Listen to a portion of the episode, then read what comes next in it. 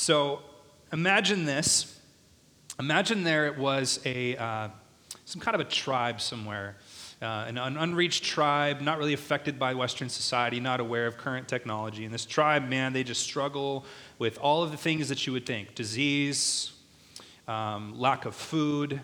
And, and so many of these problems could be solved if they had the technology, right? So you go in and you find your way through the, the jungle or whatever, and you get to these guys and, and you give them everything that they need to be able to, to eradicate all of the issues that they have. You give them a, a, a, smartphone that literally has instructions for everything that they would need how to build a well, how to get fresh water, um, how to produce more food. Um, you even give them a generator and give them the gasoline to run the generator in order to, to, to produce electricity, to support all the, the things that they need. You give them everything that they need, and then you leave. And then you come back a few months later and you say, and nothing's changed. In fact, if anything, things have gotten worse. And you say, What did you guys do with everything that I gave you to fix your problems? And you look over and you see that the smartphone you gave them, they're using it as a water coaster, you know? And then you, you, and you, and you say, Well, why aren't you using the smartphone? Why aren't you using the computer I gave? Well, it ran out of battery. Well, why didn't you plug it in? Well, the generator, you know, it, it, doesn't, it doesn't run. Well, did you put the gas in the generator? Well, no. We didn't put the gas in the generator. Well, what did you do? Well, we did what we used to do. You know, we, we, we thought, well, this generator's not working, so let's take the gas and let's start a fire and make a sacrifice. And maybe the, the gods will allow this generator to work and will begin to produce electricity for us. And, and, and that didn't work, so we said, you know, forget the generator, forget this. Let's just go back to the way things were. Let's, let's continue to go on the way things were. Now, how frustrating would that be for you? You gave these guys everything that they needed to be successful. You gave them all of the truth, and not only just the knowledge, but you gave them the power to do it, and they never plugged the darn thing in. Like, how frustrating would that be? Now, uh, hopefully you're in Galatians, because this does tie in. Uh, I'm not just making up a random story for fun. Um, in Galatians 1, listen to what Paul says to these guys. In chapter 1, verse 6, he says, I'm astonished. He's writing a letter to these guys I'm astonished that you're so quickly deserting him who called you in the grace of Christ and are turning to a different gospel. Not that there is another one, but there are some who trouble you and want to distort, distort the gospel of Christ. But even if we or an angel from heaven should preach to you a gospel contrary to the one we preach to you, let him be accursed. He says it again, as we have said before, so now I say again if anyone is preaching to you a gospel contrary to the one you received, let him be accursed. Now, this is interesting because Paul is having this exact same reaction. He came to these guys in paganism, struggling with their own sin and their own inability to, to fix themselves. Um, a slave to the law of Judaism, many of them, and Paul comes in with the gospel, which is the power of God to save and transform. And at first they received it, but then when a few months go on, they began to use it like a, like a, a coaster for a cup. They begin to go back to the law. They begin to go back to what they knew. They begin to default back to the religion that they went to before. And Paul is writing a letter to them, just pulling his hair out, thinking, Why? I gave you the gospel and you treated it like it was nothing. In fact, even worse, you tried to, uh, to, to, use my example, the silly example that I used, you, you didn't just um, put the gasoline in, the, in the, the generator, you actually tried to use um, the old way you used to think to start the generator. You used the law to try to accomplish the gospel. You used the works that weren't working before to try to make the gospel work, and it simply didn't work, and he's frustrated. Now, interestingly enough, and the reason I have you go to Galatians is this section of Scripture, if you go back to Acts 13 now, uh, we're going through the book of Acts, by the way, for those of you that are joining us. And uh, this section of Scripture that we're going to look at is actually Paul, the first time preaching the gospel to the Galatians. So, these people, if you've ever read the book of Galatians, um, which I would encourage you to, if you've read the book of Galatians, this section of scripture is actually when the gospel was first preached to these guys. And the letter was written some months later when Paul is immediately frustrated that the message that he gave them was not being employed, it was not being believed. So it's kind of an interesting uh, connection here. And what I love about this Acts chapter 13, this passage, and we're going to look at a lot of verses. Um, what I love about this passage is it's really Paul's only sermon. The Apostle Paul, who becomes kind of the star of the book of Acts at this point, that's uh, been Peter up until this point, and now Paul in his first missionary journey. Um, he opens the scriptures, as we'll see, and he begins to declare the gospel to the people in Galatia. Um, and it's really other than, you know, we see him uh, engaging the uh, Mars Hill and we see him giving a defense in court, but really this is the only time that Paul actually preaches a sermon. So it's really interesting. And it's interesting that it's to the people that he would later write to in Galatians. So this morning, what I want to ask is, and, and hopefully this will dovetail in with last week's sermon. Last week we talked about false gospels.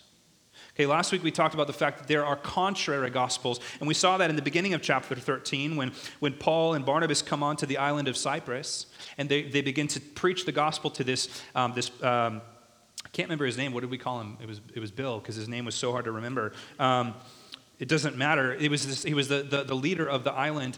Um, of uh, Cyprus, and he, he essentially is asking for them to come preach the gospel. And there's this other man there producing a counterfeit gospel.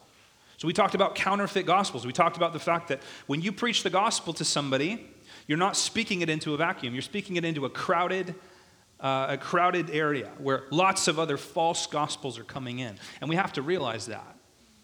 The world is pumping out false gospels. And this is exactly what Paul says to the Galatians. He says, You've believed another gospel. Not that there is another true gospel, but you've believed another false gospel. So last week we spent time in our circles discussing um, what false gospels are and how many different ones they are, there are, and how we are to identify them.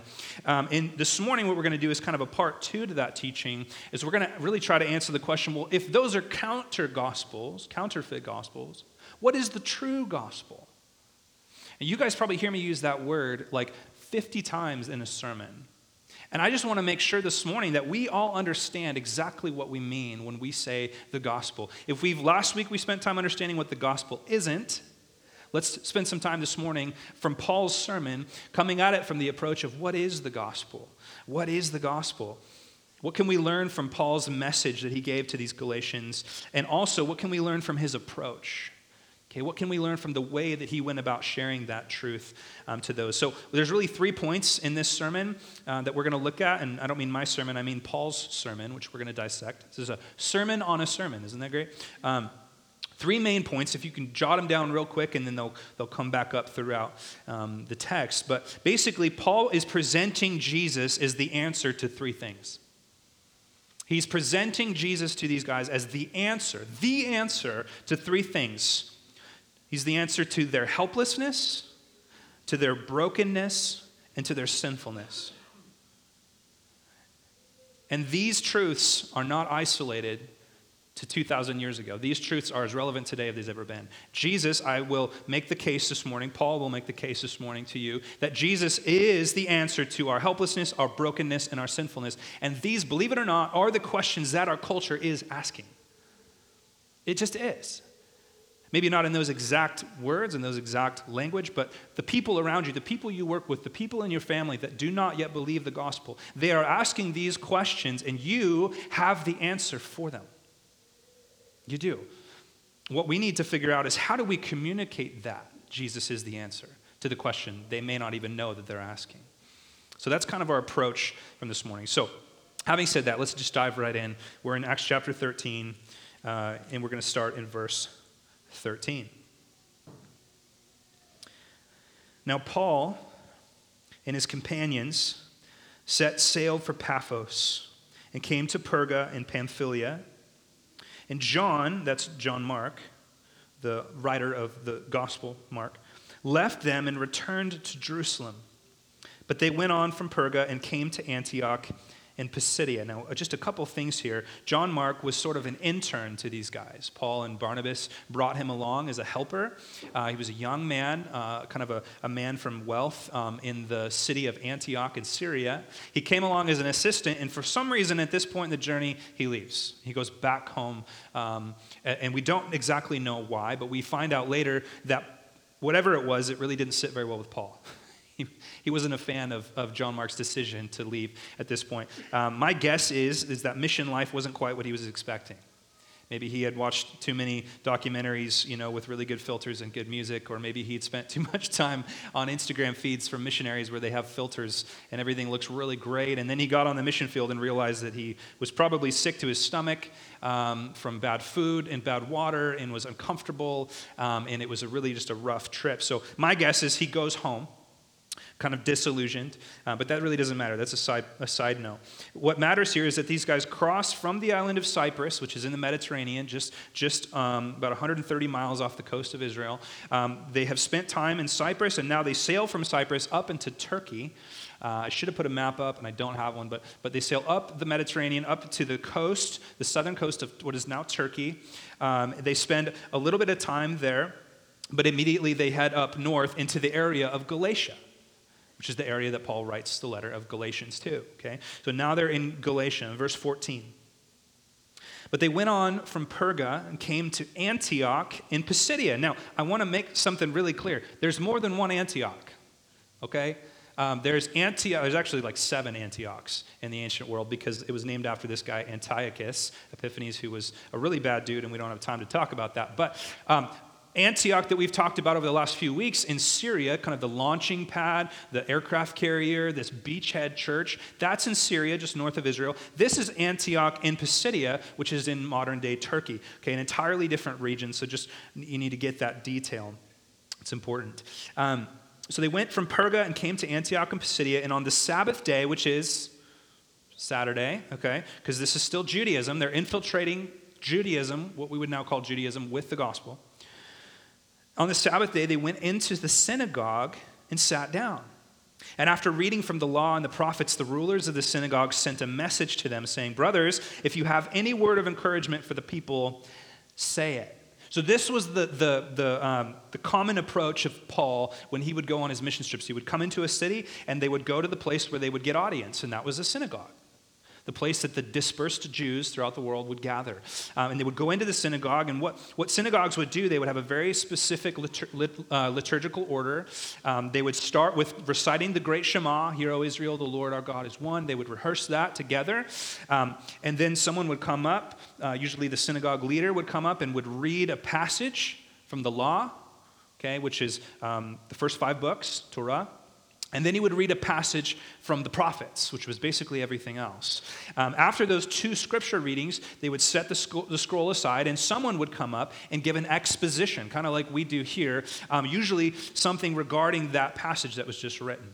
So um, you can imagine the synagogue would be a small room, something like this. People are sitting somewhat like you are, and, and someone comes up and reads these passages of scripture, and you're just thinking, oh, here we go, just another day, another day in synagogue. I can't wait for lunch. What are we going to have? What do we want? You know, um, what, what, what do people eat in Pisidia, Antioch? I don't know. Um, probably Chick fil A, you know, I don't know. Um, but they're sitting there thinking, yeah, I can't wait to go to lunch. And just so happens that Paul and Barnabas are in the audience. And so after the reading of the text, they send word over to Paul and they ask him if he wants to come up and give a word of encouragement.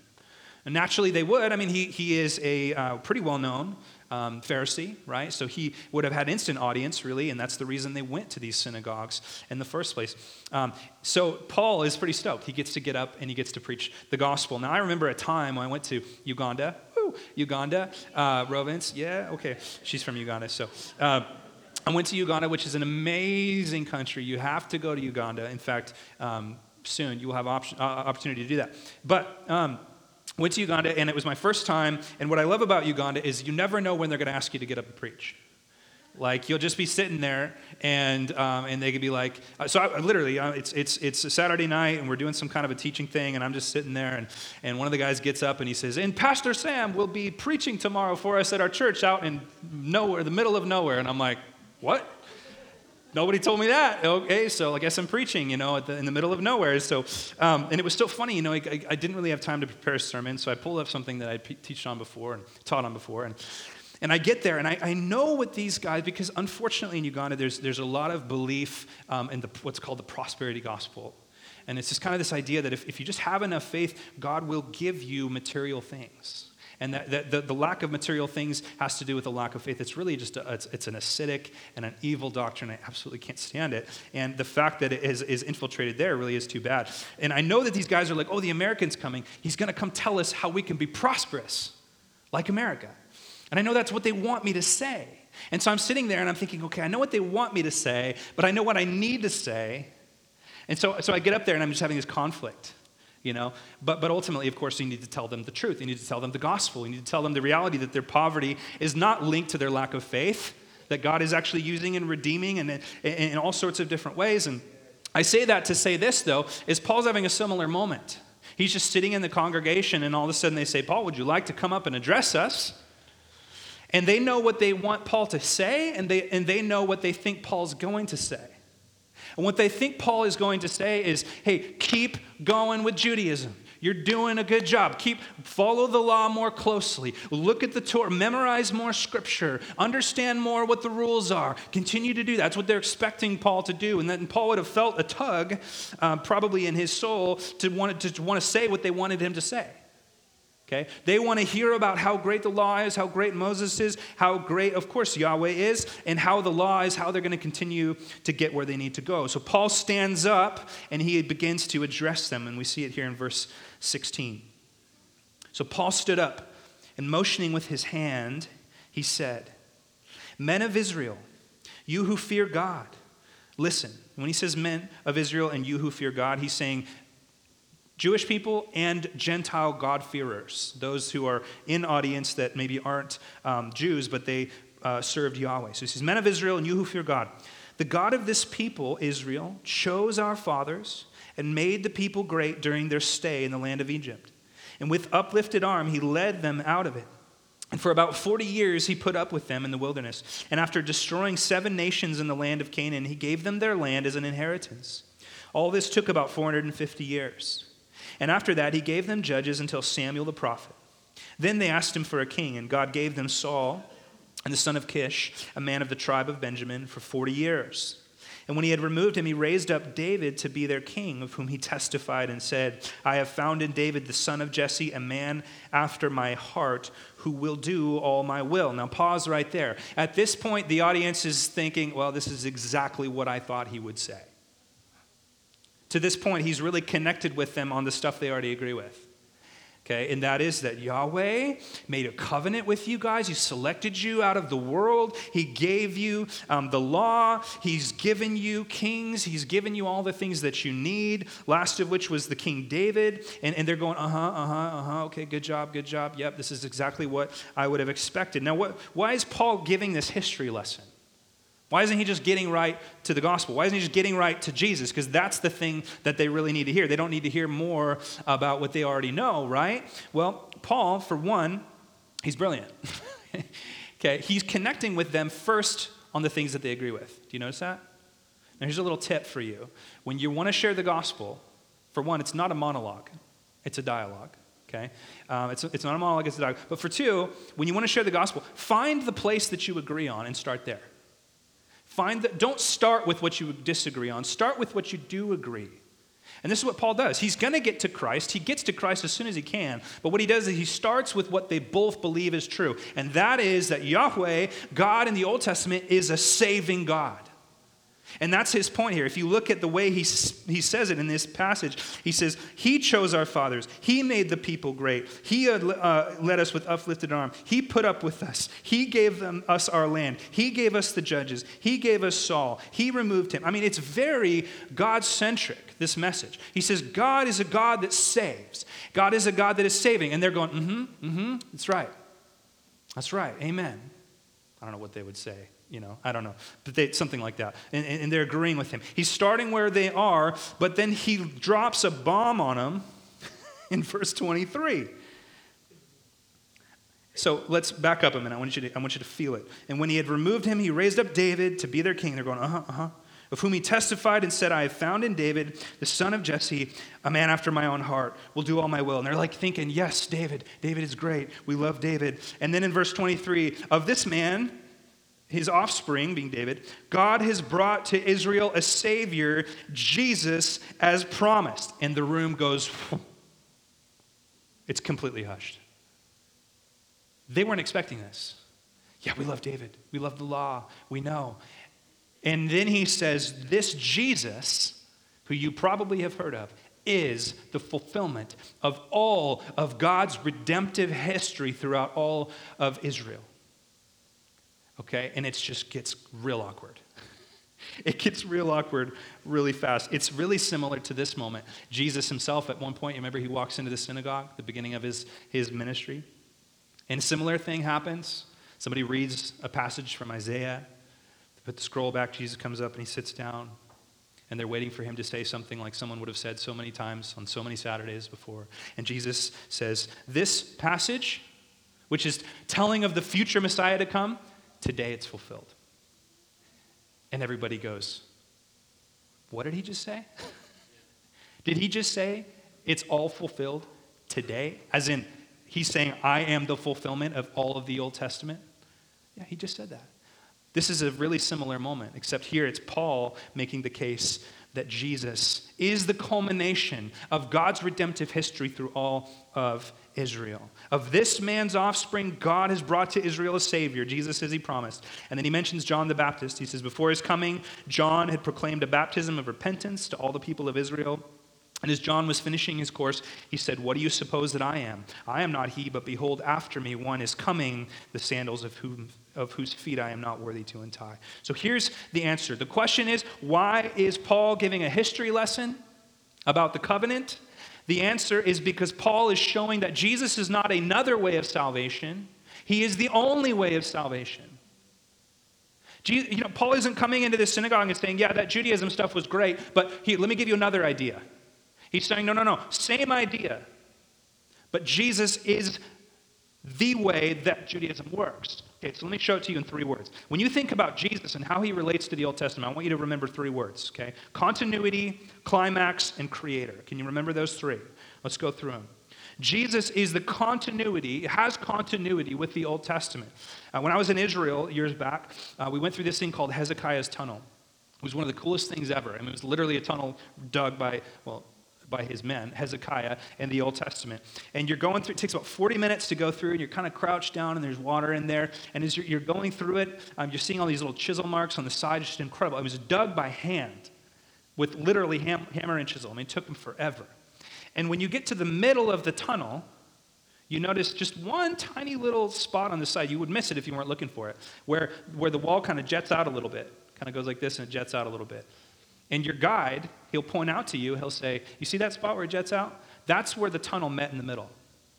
These guys, I don't know how they did it, 2,500 plus years ago. I don't know how they had the science to do this. They dug it from each side and met in the middle within less than an inch of difference. it's absolutely incredible that they could do that. I mean, they don't have ultrasound technology, they don't have ways of, I mean, they just did it. They figured it out. Now, when you look at the covenant, the covenant, yes, there are multiple covenants, but you look at the covenant of God's saving hand with humanity, it is one tunnel. Although it, is, it comes, uh, it, it is come at from two different sides, it meets in the middle, and Christ is the middle. Okay? Uh, it's very important to understand that the law only works if Jesus came and died. It only works if Jesus came and died. The law was never intended to be, and we'll talk about this more, the law was never intended to be the way that we get saved. Jesus had always been the intention of how we would get saved. So, continuity is the first word. You need to understand that the old covenant and the new covenant, though they have differences, they are ultimately one covenant. And that covenant was fulfilled and ratified in the person of Christ Jesus. Think about it like this think about a telescope. You need to look through a telescope the right direction. If you look at it backwards, which is looking at it through the law and then Christ, everything looks really far away. If you look at it the right direction with Christ first, everything makes sense. Jesus paid for the sins of all the past, present, and future saints. All of God's redemptive history in the continuity is found in Jesus. Okay? The second word is climax. Climax. Jesus is the crest of God's redemptive narrative. Do you understand what I mean by that? You ever been on a roller coaster? Okay, the most thrilling part is not the part, there's a science behind this. The most thrilling part is not the part where you go down. The most thrilling part is the part right at the top, where you look around and you see your car and you think, I hope I locked that. And then you start to go down. I mean, that it's just that moment right before, that anticipation right before. Jesus is the climax of God's redemptive story. He is the high point. And it's right in the middle. And the Old Testament looks forward to him, and the New Testament looks back at him, but he is the pinnacle and the point of all salvific history.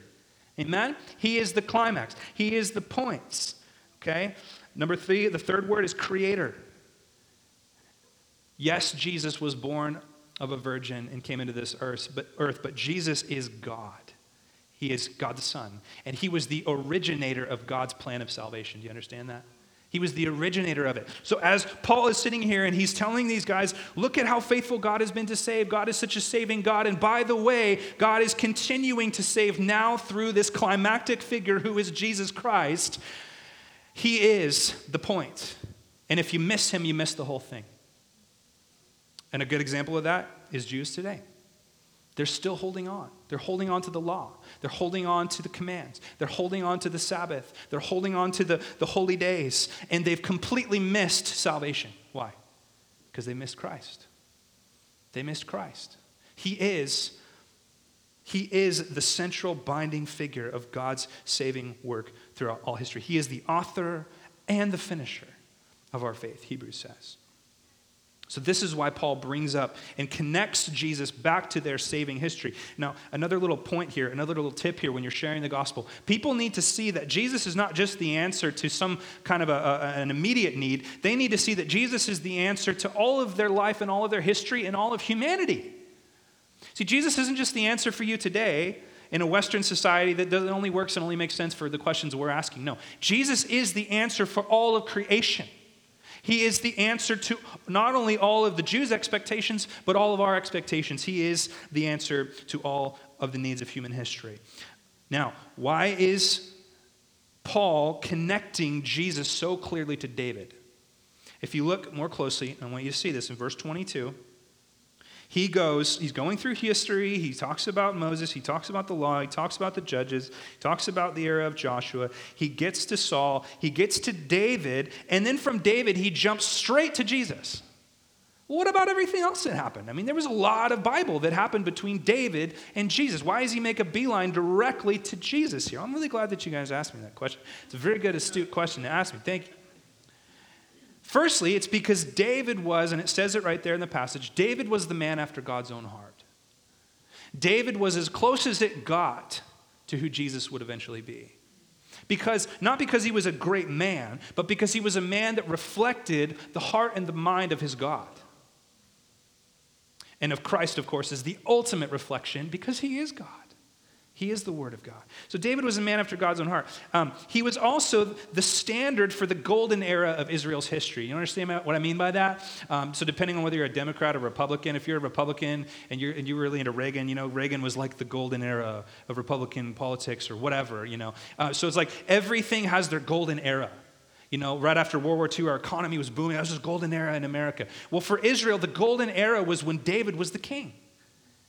He was the man after God's own heart.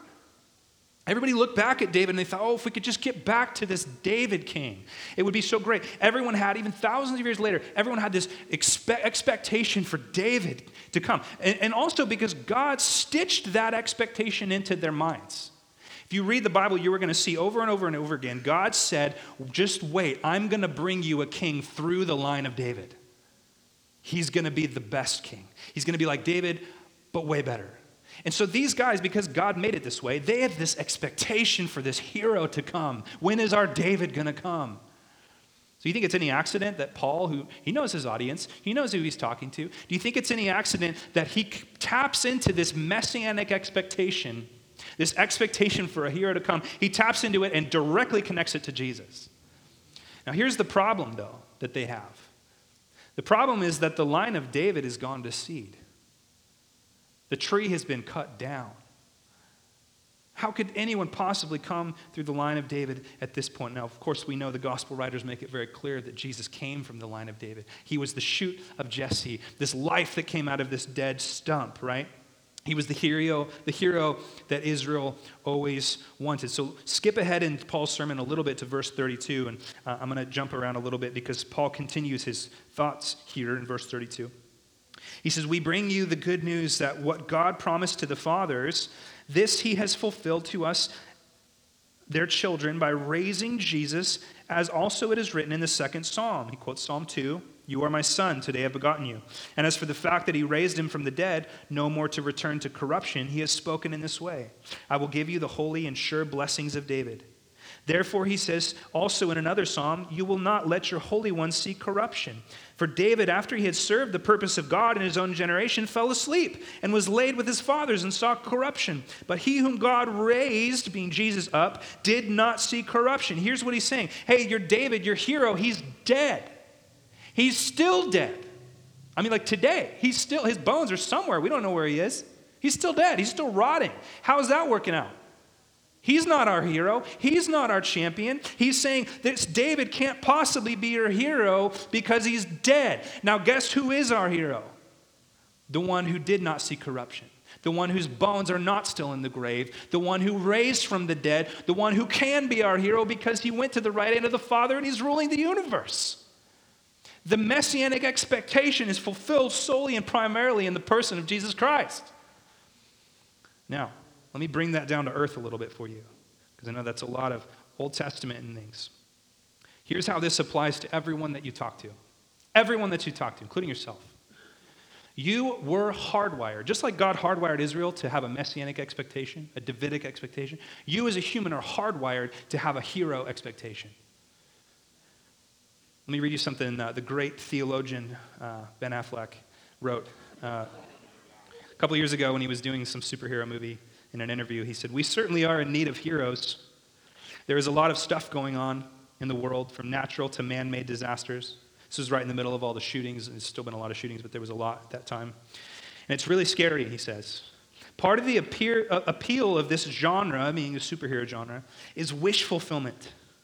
Wouldn't it be nice if there was somebody who can save us from all this? Save us from ourselves, save us from the consequences of our actions, and save us from people who are evil? Oh, thank you, Ben. Thank you. You're so smart. But he's right. He's absolutely right. He know what he's saying. He's right. We have built into us a hero desire. Just ask my four year old son. He loves superheroes. Doesn't matter which one, he just likes them. All of them. I, got, I wanted to make his day there. I got him a Batman toothbrush, and it was the greatest thing.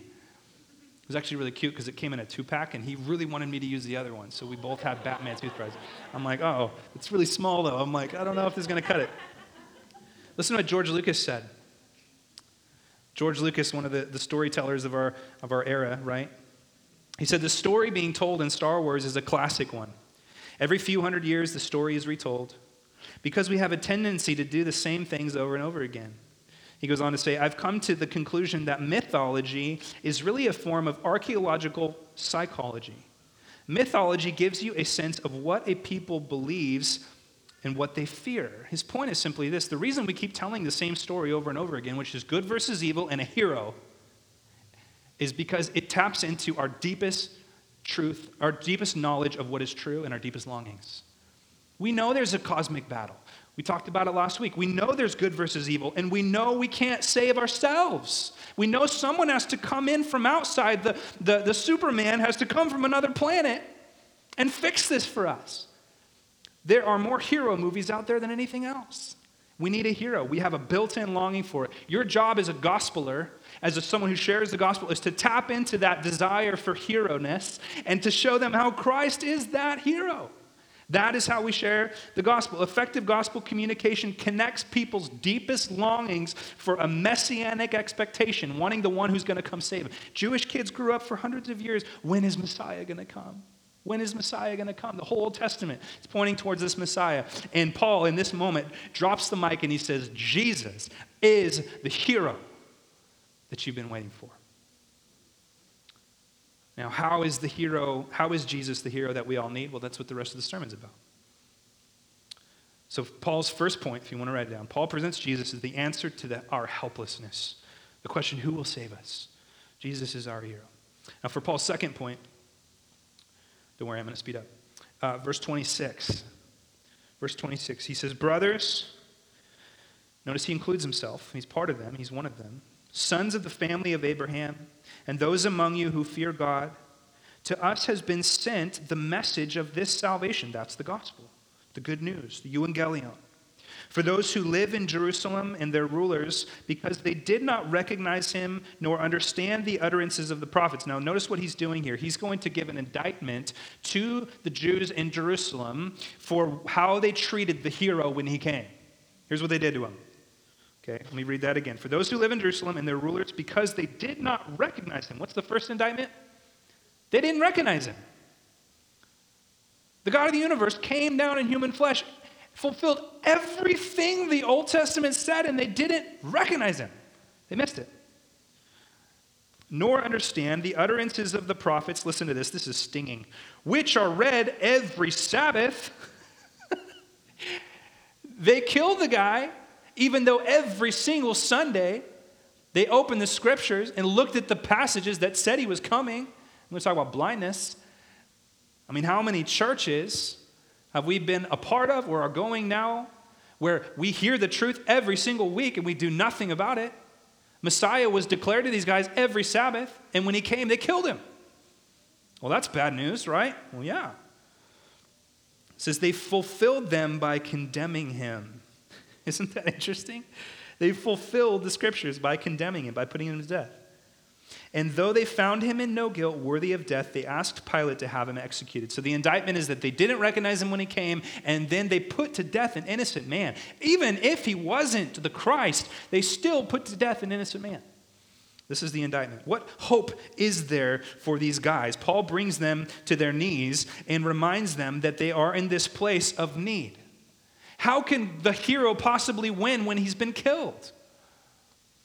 Well, of course, we see that the, the, resurrection, right, is the answer to that. But, but look a little bit deeper at this. I don't want you to miss this. Look at verse 29. Here's Paul's answer to the problem. Well, Jesus has been crucified, right, um, by the very people he came to save. In verse 29, when they had carried out what?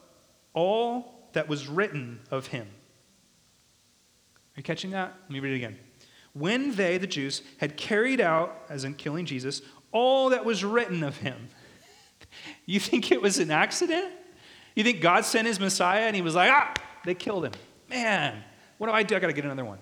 Oh, wait, it's Trinity. We only have one. Oh, shoot. Okay. You know, come on. No. It's like, they, it wasn't an accident. We're like, oops, they killed the Messiah. Now we're in trouble. What are we going to do? They killed the Messiah exactly like God said they would because he's in charge, he's in control. He said they would part his garments. What did they do? Part his garments. Said his bones wouldn't be broken. What did they do? They didn't break his bones. Not only they break his legs so that he would die quicker, they didn't have to. He was already dead. It said he would pluck out his beard. They did. It said that he would be beaten. By his stripes we are healed in Isaiah 53. What did they do? They beat him with his stripes. He said his hands would be pierced. Crucifixion wasn't even around when Isaiah 53 was written. His hands were pierced. Everything that they did that looked like a loss was a win. Can, I mean, can I get an amen? Everything that they thought the enemy was winning was Jesus winning. Every time they thought the enemy had a, had, had a foothold, it was actually God that was using the enemy's worst to produce his best. Man, that is good news because the world is sitting in this place where they are feeling like there is no possible way that God can use my garbage to serve his holiness. There's two basic reasons people don't believe the gospel. Either they think they are far too good for it, or they think they are far too gone for it. There's no way God could redeem my life. Do you know what I've done? Do you know what I've done? If I told you, it would make you shudder. There's no way God can forgive. There's no way God can use what I've done to his glory. Tell that to the Apostle Paul, who stood there and watched Stephen's head get crushed in with rocks for preaching the gospel, right? You tell me God can't redeem the worst. Tell that to Joseph when he's sitting there and his brothers who sold him into slavery are now coming to get food from him and he has this ability to save his brothers. Because of their worst, God used it to produce his best. This is the gospel. He takes the worst and he makes it his best. Tell me God can't use what you've done wrong in your life for his purposes. Does God rejoice in our sin? No. Does he forgive it? Yes. Does he use it for his purposes? Yes, he does. He is on the throne. So the second point Paul makes is he presents Jesus as the answer to our brokenness. He's the answer to our brokenness. Listen, Jesus is living proof that God uses our worst to create his best. He used death to kill death. He took the worst, malicious, most malicious, most evil thought of mankind, which is to kill the Son of God, and he used it to save him. Praise the Lord. His third point is in verse 38. The gospel just gets better and better, doesn't it? Verse 38. Listen to what he says. Let it be known to you, therefore, brothers, that through this man, Forgiveness of sins is proclaimed to you, and by him, everyone who believes is freed from everything from which you could not be freed by the law of Moses. That word free can also be translated justified. Justified. If you don't know that word, you need to know it. And I like freed also. I think freed is a good translation. But justified is also what that means. The good news, the crescendo of Paul's teaching, is not only that Christ is the, the nucleus of redemptive history, but that Jesus has made a way for them to be justified. But notice that he says it did that Jesus did what the law could not do. That the law could not do. What does he mean? Freed from everything you could not be freed from by the law. What does he mean by that? What was the purpose of the law? Now, I'm not going to get into every purpose of the law, but here was the primary purpose of the law, according to the New Testament authors. The primary purpose of the law was first to reveal our sinful need and to reveal his holy standard. The law was like a mirror. Okay? It showed us that we need some help. okay? It showed us our brokenness. And that was all that it was really meant to do. It wasn't meant to heal us. It wasn't meant, it just showed us how far we had fallen from God's perfect, righteous, holy standard. That's what the law was designed to do. Listen to Paul in Galatians chapter 3, verse 10. I'll just read it to you. He says, For all who rely on works of the law are under a curse.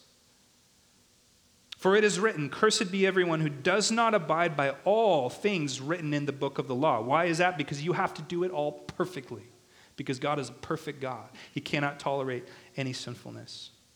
Now, it is evident that no one is justified, there's that word, or freed before God by the law.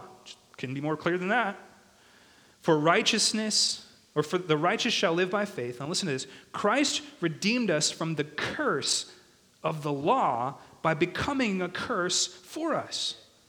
For it is written, Cursed is everyone who is hanged on a tree. Now, how can the law be a curse? How can the law be a curse, Paul? I remember this Tom and Jerry cartoon. okay. This Tom and Jerry cartoon. And um, the owners of the pets leave for the day, or for the week. I think they're going on this long trip. And uh, which one's the cat? Which one's the mouse? I forget. Does anyone help me out on this? Tom's? Tom's the cat. Tom cat. Duh, duh. Okay. So Tom, the, the cat, he's so, he instantly freaks out. He's like, what am I going to eat? And then, and, and then he realizes that the cupboards are fully stocked with tuna fish. Oh, praise the Lord. And he just relaxes. I mean, he's like freaking out, and then he relaxes. He goes and he opens the cupboard and he grabs a can, and he opens the drawer to get the can opener, and it's gone. And he looks around, and there's Jerry, the mouse, with the can opener. And of course, you know, the whole 20 minutes is him trying to get the can opener. Finally, somehow the can opener, you know, it, it, he finally gets it. He finally gets the can opener. And he goes and he opens the cupboard, and there's a lock on it. And there's Jerry with the key. Here's the key to the lock, to the tuna fish. So he chases around, he finally gets the key, he opens it up, he opens the cupboard, and all the tuna's gone. And Jerry had gotten rid of it. I mean, it's just this, it's this, oh, it's just this painful cycle, but it's exactly what he means by the fact that the law is a curse. It shows you the holiness of God. It tells you how to get it, but it doesn't give you the power to become it. I heard the example the other day. I thought it was good. It's like a train on the tracks. Oh, great. There's a train on the tracks, but it doesn't give you an engine to get anywhere. So you have a train and you have tracks, but you have no power to move it. Or another example I thought was good. It's like getting an x ray that your bone is broken and then trying to take that x ray and fix your bone with it. You can't. All the x ray is doing is telling you how much you need to be fixed. This is what the law does. The law was meant to drive Israel to the point where they recognized their Messiah when he came. That's why Jesus wept over Israel when he looked at Jerusalem and he, he knew they were going to kill him. And he said, Oh, Israel, I would have gathered you like a mother gathers, or a mother hen gathers her chicks. If you would only recognize that I was what you needed, I was the can opener, I was the key. Everything that you needed is here in me. And they missed it.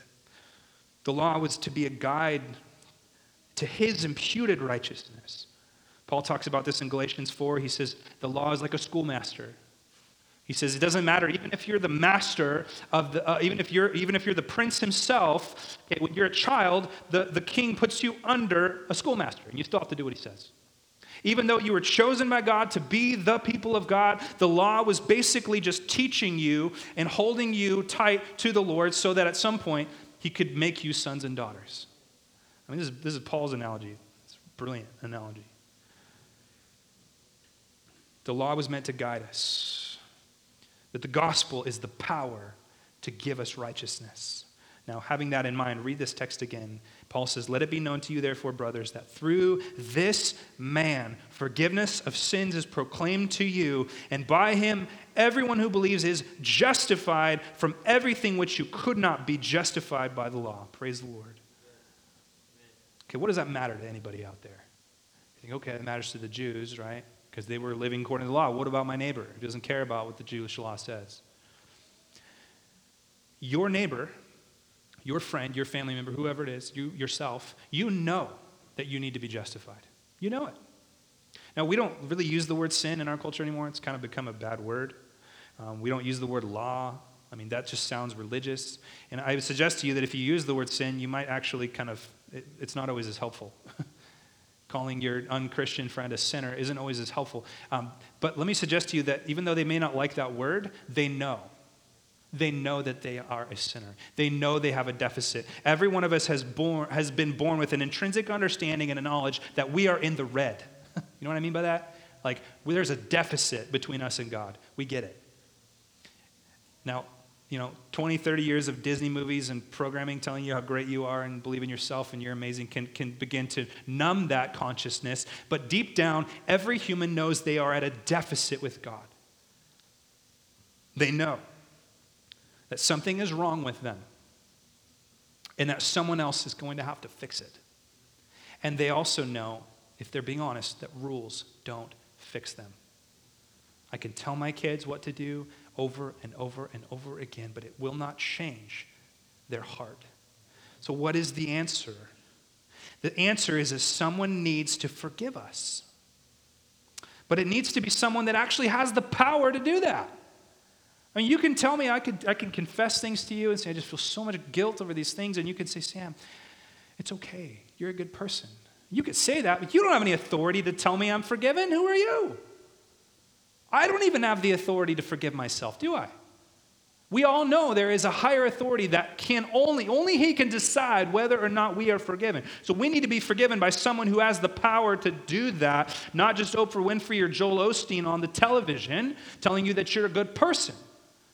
That doesn't cut mustard with anyone who's thinking critically. We also need someone to live a perfect life for us. Because not only do we need our past to be forgiven, we got this whole present and future thing to think about. You forgive everything I did the last 30 years, but what about I'm going to do today? We also need a change in our heart and our desires. The gospel answers all of those problems. It changes our past by giving us forgiveness. Forgiveness isn't God just forgetting our sin, it's Him paying for it. God doesn't just forget sin, He pays for it. It gives us a new life because He actually imputes His perfect life to us. When God looks at me, He doesn't see my screwed up life, He sees Christ's perfect life pasted over the top of mine. Well, that's good news. But the gospel isn't just that I'm forgiven. It isn't just that Jesus' perfect life is accredited to me. It's also that my desires have been changed because I've been born again. Because I've been born again. This is good news. It's called regeneration.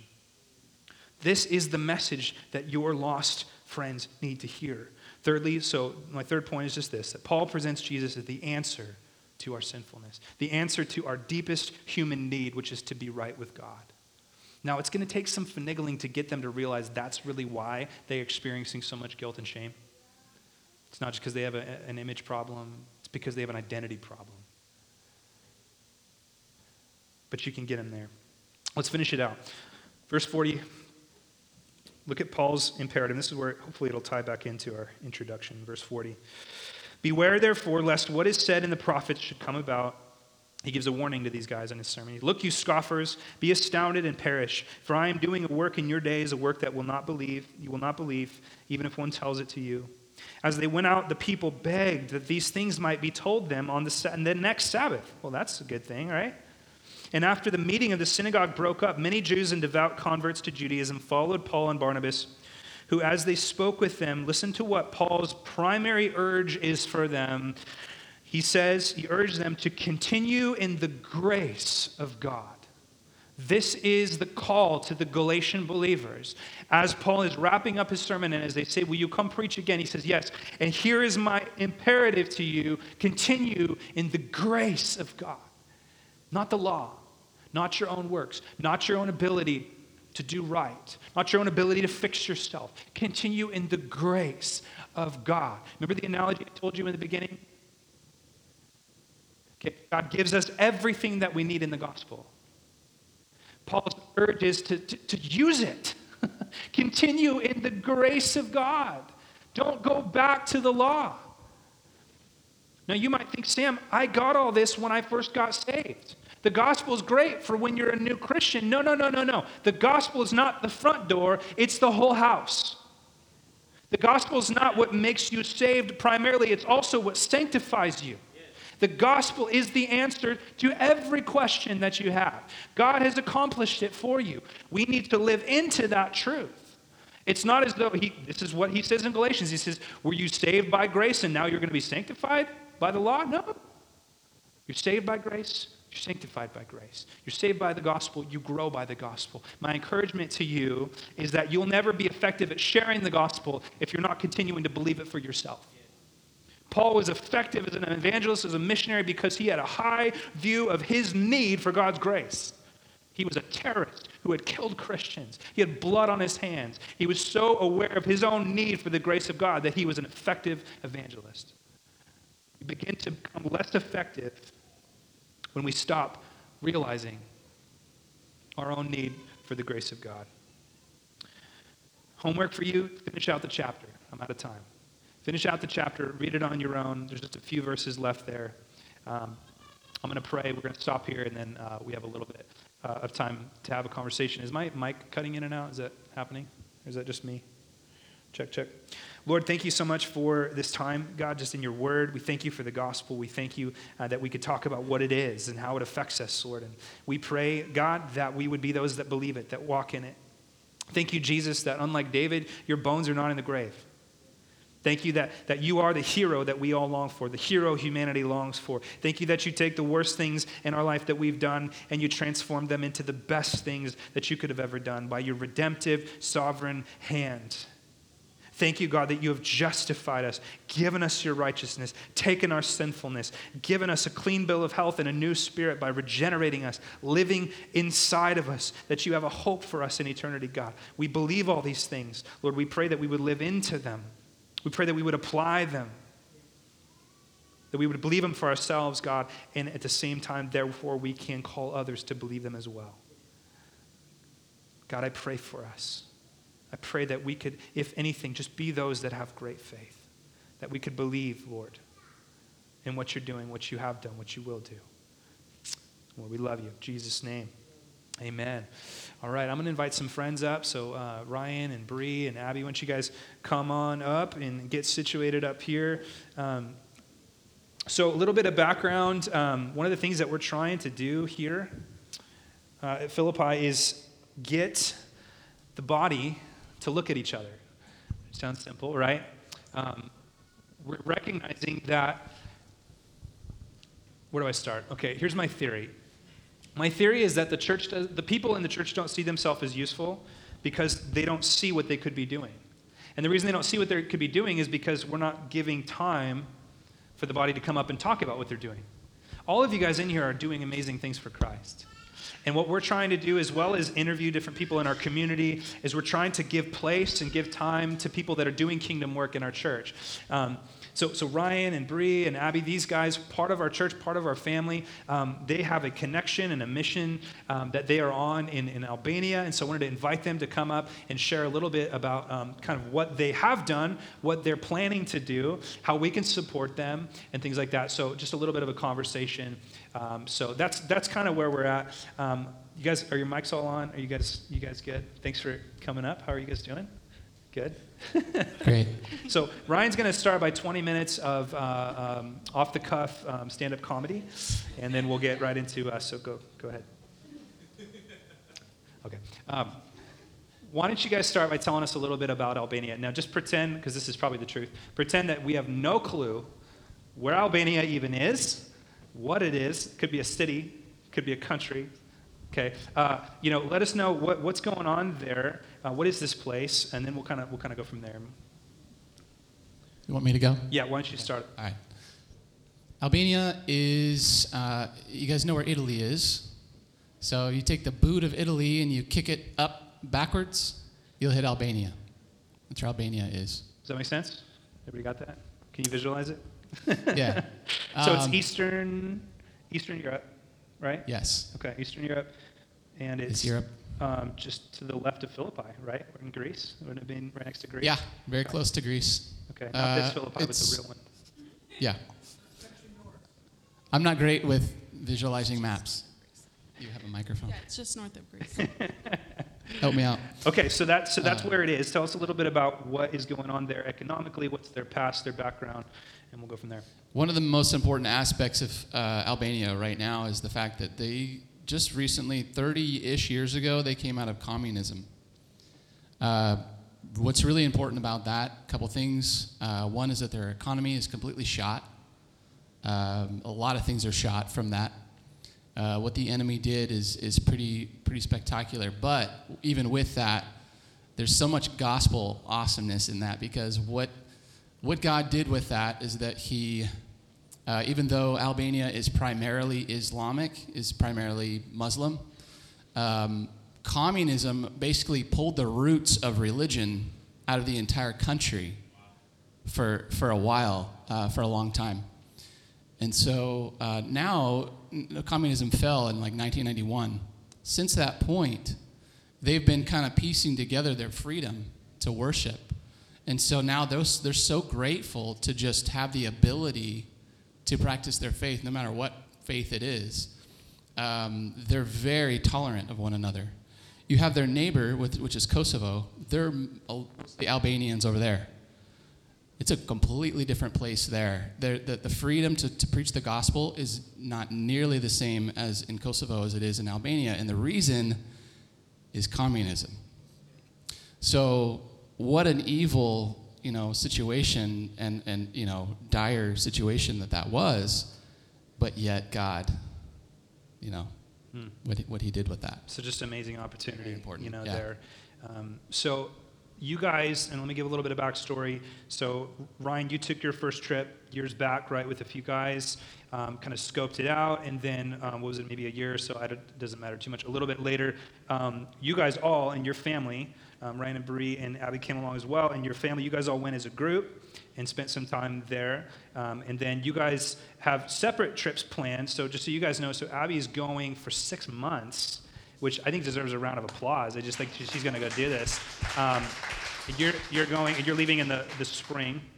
Okay, um, so she's going for, for six months, and then separately, um, Ryan is going to return with, uh, with, with some of your family or um, to, to be determined, a team, some people from River Valley, hopefully some of us. Um, my, my wife and I actually are going to probably go as well in the summer, which is going to be really cool. So, having said all that, I want to hear kind of about your guys' trip that you guys took last, how it affected each of you. And um, why don't you start? Tell us a little bit about what your experience was like there, um, and, and how you know just how it shaped you, what it what it did in your life, um, and we'll just kind of go down the line, and then we'll we'll go from there. Well, I guess for starters, I uh, don't really like to travel. I'm kind of a homebody, and um, so strange places, and knowing that when it was something Ryan started talking about, it's like, yeah, no. but in all of the you know, anxious feelings about traveling, about taking my children somewhere strange, and all the strange things. it was a really cool experience that the Lord met all of that in a way that you know, in preparations and knowing that when you're walking in something that is you feel sure that it's God's will for you when you're willing to do it. Really is something that was for me, and then I really didn't feel anxious when we were there, and so the Lord answered prayer that way. But it's hard. I mean, it was really difficult in a lot of ways. Of you know, they have a cash only society, and the food is not convenient or easy, and um, things like that. But being able to serve together with something huge with my family and our kids, and then um, feel like what you're doing matters, and that the Lord paves the way to do whatever He calls you to do. Yeah, yeah. Well, I think that's great because I, I think in reality, if we only did things that were comfortable, I mean, I think all of us have, have that thought, like, oh, I love to do missions, but man, I don't know, like, that's gonna be that's gonna be hard. But it sounds like when you got there, that anxiety kind of waned, and you, uh, well, it started waning right when I said outside. It started raining right when I said waned. It was like I had power. I said it's, it waned and it started waning. I think I need to go eat lunch. Okay. You're, you're the stand-up comedian. Those are one, that was one of those things that comes into your head, and you're thinking, should I say that? And then you just do it, and you're like, ah, that was really stupid. Okay. But it is waning outside. Okay. Um, you're like, our attention is waning. Okay. So yeah. So what what was uh, and Abby? Maybe you go. So tell us about your experience there. Kind of what you know. It, it must have had an impact on you because you're going back for six months. You know. So tell us a little bit about your your experience there? Sure. Um, let's see. Uh, it was a really awesome thing to go with the Immels. I was so blessed to be part of their family for that long. It was really cool. And um, my kind of primary focus was during, uh, we were working with the kids camp. So it was the, um, a new church plant over there. We were doing like arts and crafts and music um, and Bible stories. So I got to teach some guitar and some singing, and it was a little bit out of my comfort zone because I come from a musical family, but I don't really play guitar that much. But the Lord still used it. It was good. Mm. Um, and I think one of the biggest things was just seeing um, the Lord's grace, and like I didn't feel.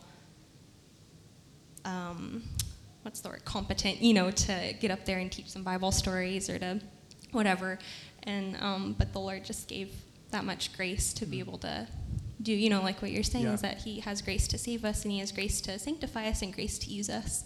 And that was really good. Mm. Um, and yeah, so I want to go back just because um, it was so cool to be a part of that ministry over there, and it just seems like a really ideal time of life to do that. Um, so.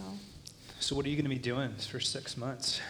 Yeah, so I'll be um, working with the same church that we were working with, and um, I think, as far as I understand, my focus will be like meeting with young ladies, helping disciple them, because that's a really big need right now, is uh, for all the new believers to be discipled in their walks with the Lord. Um, so I would appreciate prayer for that, because that's yeah. kind of new for me. Yeah.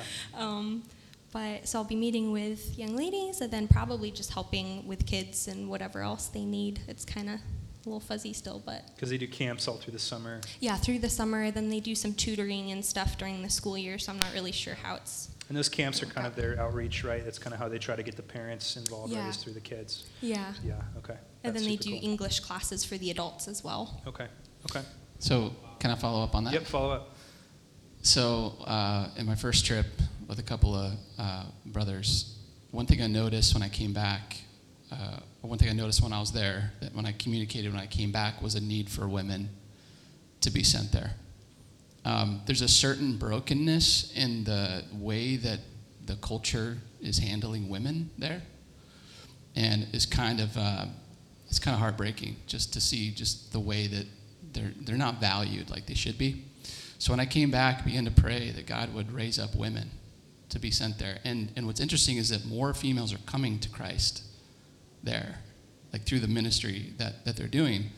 So to hear that Abby's going back for six months is mm. such a huge so cool. yeah. praise God. So, um, so mothers, grandmothers, single women.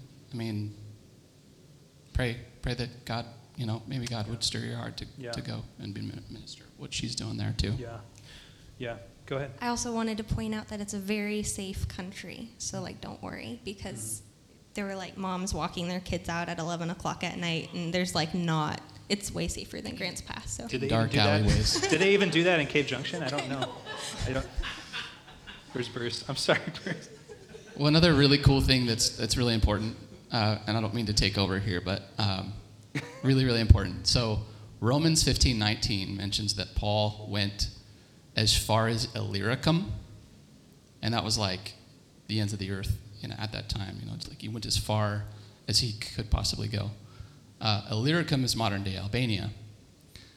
The the work that he did there and the gospel preaching and the ministry that he did planted such an awesome uh, seed that, that actually Albania became primarily a Christian nation until the Ottoman Empire took over and overran and overruled. Uh, slowly but surely, the uh, Christianity began to be snuffed out there. But, but when you share the gospel with them, you can share that scripture with them and go, This is you guys. Hmm. And they know that their ancestors are the Illyrians.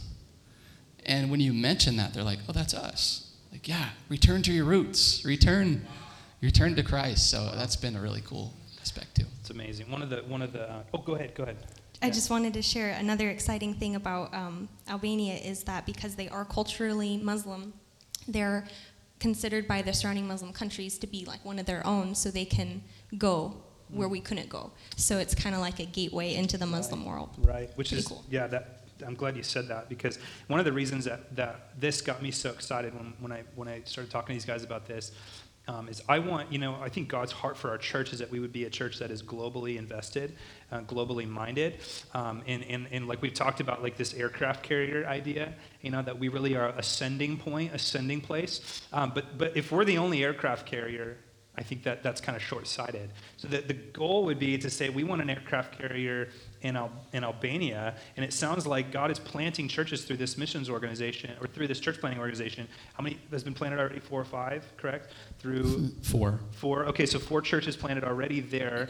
You know, um, can we create a beachhead in partnership, you know, with them as well as Uganda, which you're going to hear about soon. Um, some of the stuff that some people in our church are doing in, in Uganda. Like, I would love to say, man, we have an aircraft carrier in Uganda. We have an aircraft carrier in Eastern Europe, um, and we are just like sending people, sending resources, um, and, and in partnership with these guys. Like, just I just think that, that that's so exciting to me to think about what could, we could be doing missionally, globally, um, not just in Grants Pass, but even to the ends of the earth.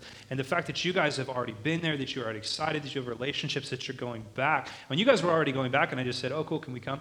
Um, so my wife and I are probably going to go this summer because we want to scope it out and be able to really put full force behind it and say, "Hey, we want to bring teams and go back and do work there." So um, that's kind of the hope. That's kind of the goal, and we'll be kind of investigating, you know, and, and, che- and checking it out. But um, how can we support you guys? So uh, I'll say the part that you want. Um, we need to support these guys financially. It, it's expensive um, to go. And, and, and, and it's not like they're going on a pleasure cruise, cruise in Europe, okay? This is the poorest country um, in Europe. They won't let them into the European Union. Um, there's, they're really, it is a poor country, and, and it is uncomfortable. It is missions work, um, and it is expensive to go over. So um, the church has made some, some, some support to these guys already, but I'm inviting you guys as well to, to consider financially um, supporting as these guys are raising funds. Um, you're going in, in spring, Yeah. correct? Yes. Um, you're going in, in summer. Um, and so I've put the information up here for you guys to be able to, to go on um, and check out their, their GoFundMe, check out their, um, their sites, um, and see. And you have had some videos that you made. Those are on your website, I would imagine, from your trips. Um, but how else can we, aside from the financial element, um, which I'm really hoping that we can just raise that money for you guys um, as a church, as a church family, right away. But aside from that, what, what else can we do to support you guys, in particular, as you're going out on this work? So, one thing that I'm praying the most about is um, just kind of, she alluded to this. There's, a, there's just a harvest there. Um, they need more laborers to just disciple people. So, it's very evangelistic. Like, one of the things we'll do during the summer is very evangelistic, and people are responding. They're very open to the gospel, uh, but not as many people to just be right there with them and live with them. So, the cry of the, the ministry there, Illyricum movement, is that disciplers would come. So, um, so, so my prayer is that even though, you know, it doesn't seem as though God's going to will for us to be more long term, but I think what, what our role at this point is to, you know, basically encourage and ask you to pray uh, and spread the word too. That's another thing. Just spread the word about the fact that um, Albania, it really is a launch pad for the gospel, for sending missionaries to the Muslim sur- surrounding areas. Um, so spread the word about that. Uh, but my prayer would be that, that someone, maybe even from this church or somebody from Grants Pass, would be long term there. Uh, so that's Yeah, and that would be that would be a key. You know, God, God could bring that to have kind of a you know really connection there. So, um, Can I also? yeah, uh, please. Just besides supporting us or Abby uh, for this trip, Illyricum Movement has their own, and you can support them directly Okay. on their website. Great. Because they're you know continuously trying to plant new churches, and Eddie, the pastor who we met, who we have Right. a relationship with there, he's got plans to Yeah. start a couple new churches that he's talking about, and so Yeah. it's not just us; it's that whole Illyricum movement, and uh, so cool. So if you, when you go to immelsinalbania.weebly.com, um, there's a partners page, and you can go to their website from that page. Cool. All right. So we're going to mob you guys with uh, prayer, and then afterwards we're going to mob them with questions. So if you guys have questions, you brought some letters, right? So your, your Yes. kind of your letter that explains a little bit more, um, kind of a fundraising letter. So wherever those are at, you know, you can come get one um, from Abby. But I encourage you guys jot that down, check out their info. Let's support these guys. Let's pray for them. We will absolutely be having kind of a um, what would you call it, like a follow up? You know, when you guys when you guys get back and, and hear about what God's doing, and um, maybe you could FaceTime in, you know, halfway through your trip and tell us how it's going over there. So, um, so would you guys just extend a hand to these guys and let's just pray. Uh, Father, we just thank you so much that we have people in our church family that um, are excited about bringing the gospel to the nations. Lord, um, we thank you that we have brothers and sisters all over the world that are part of your kingdom. And, and Lord, we just desire to see the gospel be spread. We desire to see your name be made famous, Christ. And, and if, Lord, you could use us just to support these guys and what they are feeling called to do, Lord, we just want to be brothers and sisters and mothers and fathers and come around these guys. So we just pray for them. We pray, Holy Spirit, you would empower them. We know the enemy always combats um, the work of the kingdom. So we just pray, Lord, protection, even in the, in the, the time leading up as preparations are made and tickets are purchased and fundraising happens. Lord, just watch over every part of that.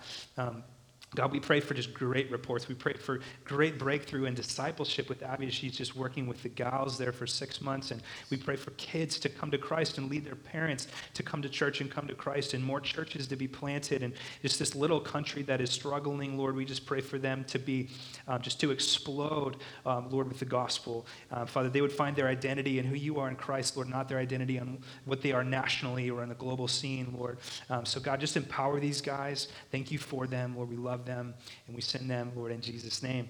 Amen.